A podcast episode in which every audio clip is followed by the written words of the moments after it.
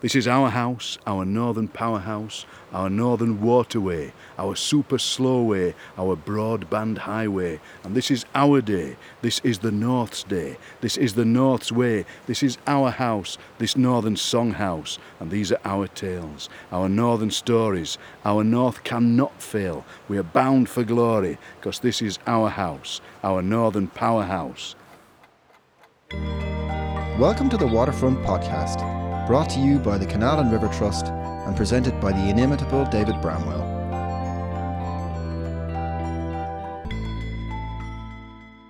In 2016, Ian McMillan, poet and presenter of BBC Radio 3's The Verb, was commissioned to create a poem, Words on Water, celebrating the first three years of work on the Canal and River Trust's North East Waterway Partnership. I met up with Ian on a beautiful summer morning by the Calder and Hebble Canal in Mirfield, West Yorkshire, to talk poetry and waterways, hear Ian read a few of his own, and to learn more about work in this area from a Canal and River Trust volunteer, the appropriately named Hilary Brooke. So, Ian, how do you how do you like to introduce yourself? I always say uh, Ian McMillan, poet and broadcaster. That's what I Short, always short and sweet. Short and sweet, because there's nothing worse than people reading out your CV. But I think poet and broadcaster, man about town, flaneur, Man about Barnsley. man about Barnsley. And where are we today? well, we're at this place called the Battyeford Bridge near Battyeford Island, as it says on that sign down there. And we're in Mirfield. And Mirfield is one of those places that if you said to the people of Mirfield, I believe you're quite near Huddersfield, they'd go, no, we're not. We're in Mirfield.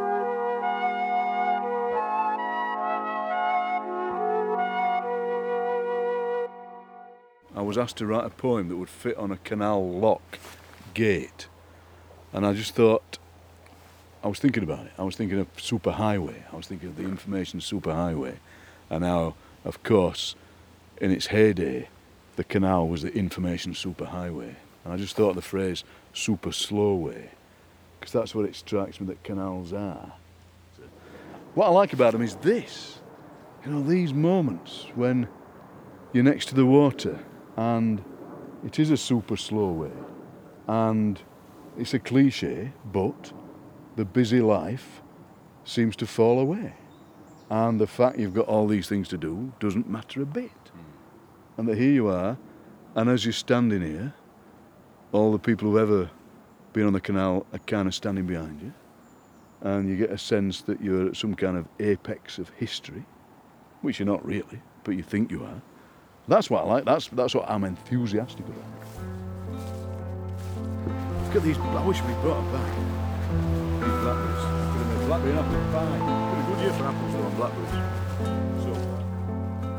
Uh, Wordsworth and Coleridge were, I believe, inspired by rivers, to use rivers as symbols for the human condition and and the mind. I guess in the in the days before we'd use such words as conscious or unconscious. I, my understanding is that they went walking in the Quantocks and conceived an epic river poem, which never happened because of a of a great falling out. But there is there's a river in Kubla Khan, isn't there? Yeah, Alph the sacred river, where Alph the sacred river ran. And as you say, with our 21st century consciousness, we think, all right, the sacred river, that's an obvious metaphor, it's an obvious thing, it's a symbol. But they were inventing that idea, weren't they? They were inventing that idea of. Apparently, they invented the idea of the landscape, didn't they? Because Wordsworth used to walk around with his that square thing on a stick, like a rectangular monocle on a stick, and he would do that to frame the landscape, because the landscape was overwhelming. You, you, you didn't see an edge to it. It wasn't framed. But if he had this thing, he'd walk about and frame it.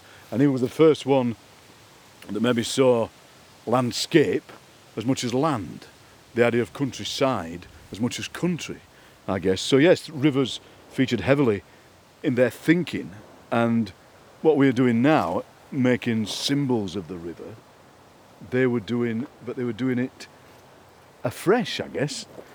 Rivers have always been sacred, haven't they? They've always been powerful things in religion and in thought, but they were starting to think about that as poetry. It's really hard to think yourself back into what it was like before then, when you wouldn't go out into the countryside because it was frightening. It's like when they first invented trains and people thought they would go so fast that you'd die. They had this thing called fear of train death. where they thought you, if you went 20 miles an hour, your brain would explode. You know? So it's similar kind of thing.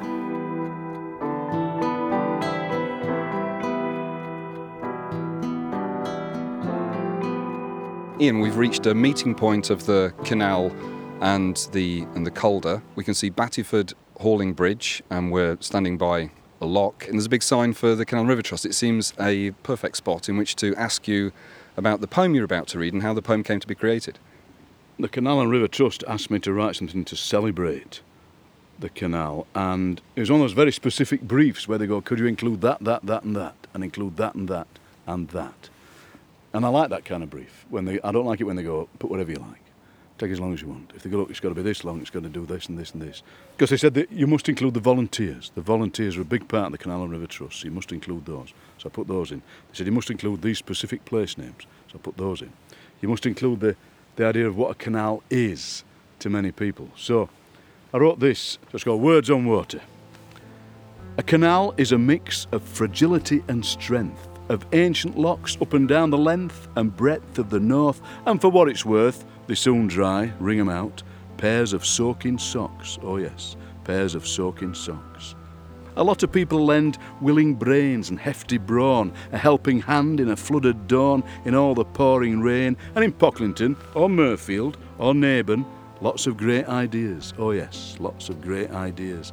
A canal is a road for a lot of freight to ride, landscape to read two centuries wide, Kennet in the sun, workshops growing strong, and to top it off, and here and now, waterside restored. Oh, yes, waterside restored. A lot of people love the canals and what they mean to work and live by the water's gleam. They will have their day, then everyone will say or sing or shout, Canals are back for good. Oh, yes, canals are back for good.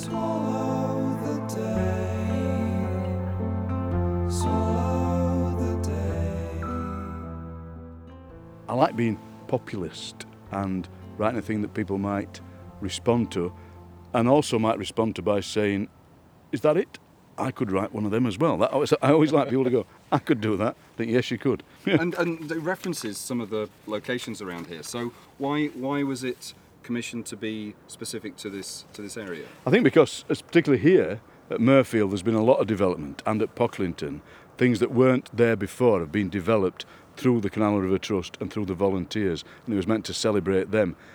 What will happen, interestingly, I hope, is that a place like Mirfield will now become known for the canal, will become known for Battyeford Bridge, which it was known for the locals as, but it'll have a wider circulation. I think that's part of the thing with the Canal and River Trust. They're trying to implant the idea of canals in the brains of people who didn't think much about them before. And that's the idea of kind of populist poems like this. And I also wrote this thing called Super Slowway, a rhapsody to the Leeds and Liverpool Canal, which was performed in Blackburn. I like Blackburn's strapline. Blackburn, as you're going to Blackburn, he said, Blackburn, a Lancashire town. Not the Lancashire town, not a superb Lancashire town. Blackburn, a Lancashire town. And don't you forget it. So I'll just I'll read a couple of bits out of this because right. this was different kind of writing. This was writing for performance, writing for choirs, writing for people who would only get one chance to hear it. So this one was the, the opening chant. Towpath, narrow as my life path, towpath thin, towpath muddy as me heart path, towpath slip, towpath endless as me work path, towpath rain, towpath freezing as me mind path, towpath pain, towpath empty as me soul path, towpath smell, towpath you are just my word path, towpath hell. Because I had the idea that just going up and down that towpath would have been hell. You know, we romanticise it now, and it's nice to stroll here. Yeah. But to have been a child or anybody working, just hauling that thing, I think we forget, you know, these places were built on sweat and blood and tiny little wage packets. So that was the opening thing, where the kids strode in. Like that. Sadly, they strode in doing it at the same time as some people arriving late to the performance. So they're going, towpath, and people are going, where's my seat? Lancashire.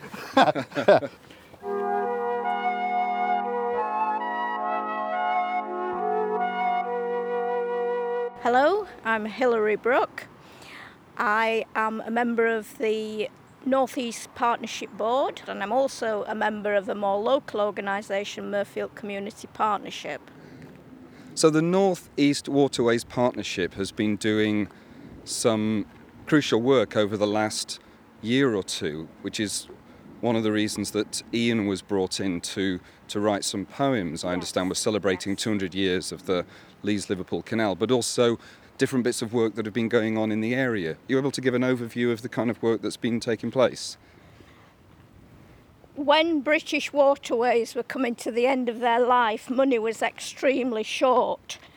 And so they weren't able to carry out a lot of the almost essential repairs and the engineering works that needed doing. Canal and River Trust came into being in 2011 and from there, they had to pick up all the essential engineering works, which they've been doing very well. And in addition, we decided that we wanted to work alongside local people. So we're improving lifestyles, giving leisure opportunities, and working with people to improve the towpaths and build gardens and so on and so forth. Two years ago, this was brambles, it was invasive species, there were various buddleias were, were going mad around here and the land was actually moving. So a group of volunteers, predominantly my friend Catherine and her husband Tony, uh, came along, they took out the weeds and obviously it took months and months and months to finally get everything out. And uh, and started planting up. So we're all frantically growing plants to go in here or taking plants out of our gardens and, and bringing them down here and now it's it's such a, a stunning sight it looks so welcoming and the, this sort of area that we do want to keep where you can see the cobbles where the, the horses' hooves would have gripped and where the bargees' uh, shoes, probably clogs, would have gripped better. We're trying to keep all this, but as you can see, we've got a lot of issues with, with weeds and, and growth. It would be easier to tarmac it, but we won't be doing that.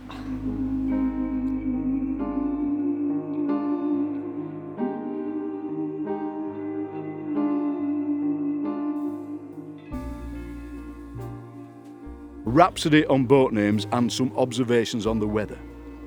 Margaret you carried coal and pitch, and the drizzle hung in the afternoon air, soaking the heaviness of pitch and coal.